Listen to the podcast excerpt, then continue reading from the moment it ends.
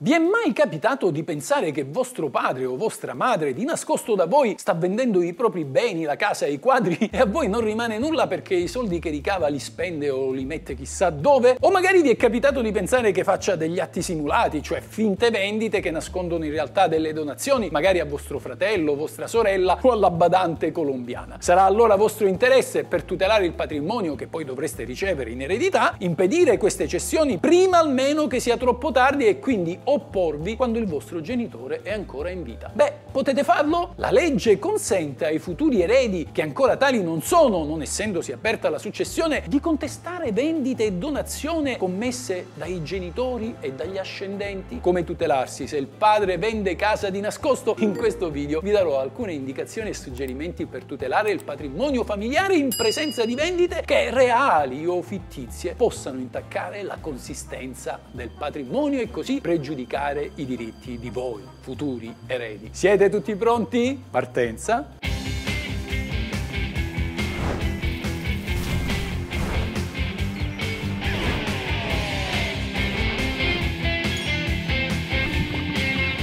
Questa è la legge!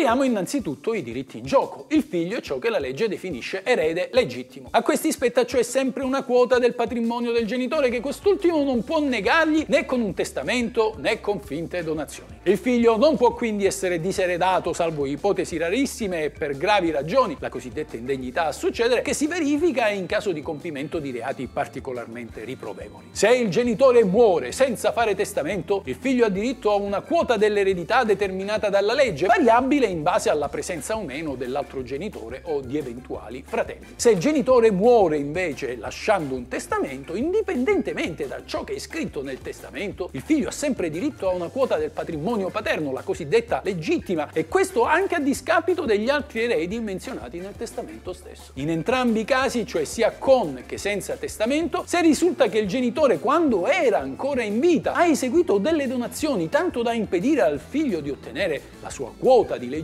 questi può contestare le donazioni partendo dalle ultime per risalire via via alle prime e riprendersi così ciò che gli è stato sottratto dal papà malefico.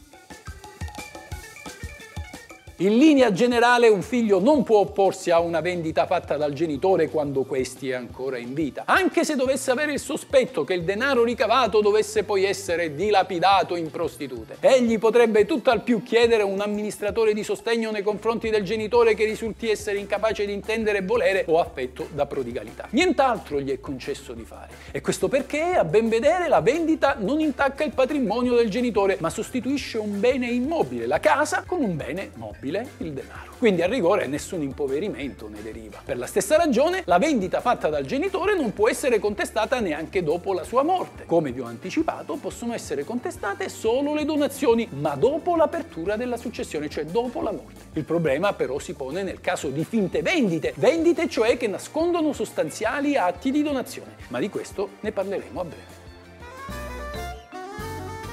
Come abbiamo detto, le donazioni che intaccano il patrimonio del donante e che sottraggono agli eredi legittimari la loro quota di legittima possono essere contestate. La contestazione può avvenire però solo dopo la morte del donante, lo ripeto, ossia con l'apertura della successione, ma nel rispetto di alcuni termini. Vediamoli. Nel caso in cui la donazione determini una lesione della legittima, impoverendo cioè il patrimonio del donante e compromettendo il diritto del figlio a ottenere la sua quota di legittima, a quest'ultimo al figlio è consentito esperire la cosiddetta cosiddetta azione di riduzione. Si tratta di una causa in tribunale rivolta nei confronti di tutti gli eredi e indirizzata a rimettere in discussione tutta la divisione ereditaria fatta con il testamento. Se però ciò non dovesse essere sufficiente, l'erede potrebbe contestare le donazioni fatte dal genitore partendo dalle ultime per poi arrivare alle prime. Questa azione, che come vi dicevo può essere esperita solo dopo la morte del padre, ha un termine che è di 10 anni. Dopo 10 anni dalla morte del genitore, la divisione ereditaria ereditaria non è più contestabile. C'è una seconda azione che il figlio può compiere. Se colui che ha ricevuto la donazione da parte del genitore, cioè il donatario, ha venduto il bene a terzi, l'erede, ossia il figlio, può riprendersi quel bene dall'acquirente con la cosiddetta azione di riduzione. Questa azione però può essere esperita se non sono decorsi più di 20 anni dalla trascrizione della donazione stessa. Inoltre il figlio può contestare tutte le finte vendite del genitore, quelle cioè che nascondono delle donazioni. Lo può fare in questo caso sia dopo la morte del genitore che quando ancora questi era in vita, ma deve dimostrare che l'atto è simulato, ossia non è una vendita ma una donazione. E come si fa? Con qualsiasi mezzo di prova. Ad esempio dimostrando che il prezzo era irrisorio o che non è mai stato versato o che il donante non ha mai smesso di abitare nel proprio immobile.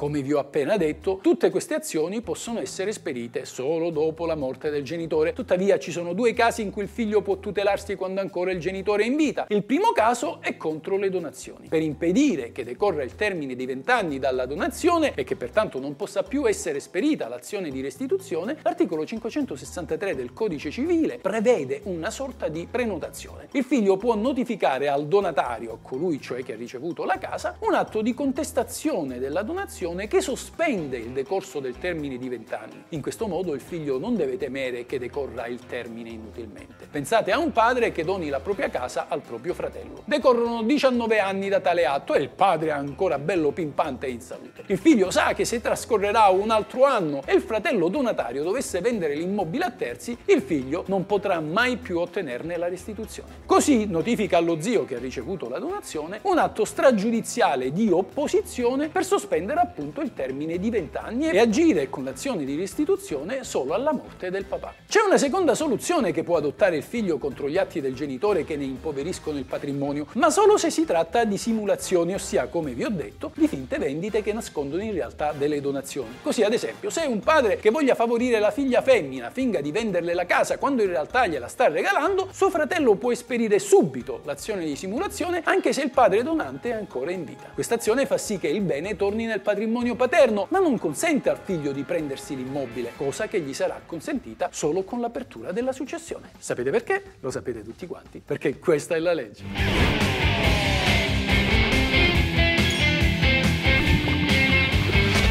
Ciao amici, se vi interessa sapere cosa dice la legge, come va interpretata, cosa si può fare e cosa non si può fare, il tutto in un linguaggio semplice ed accessibile a tutti, iscrivetevi al mio canale, questa è la vera legge.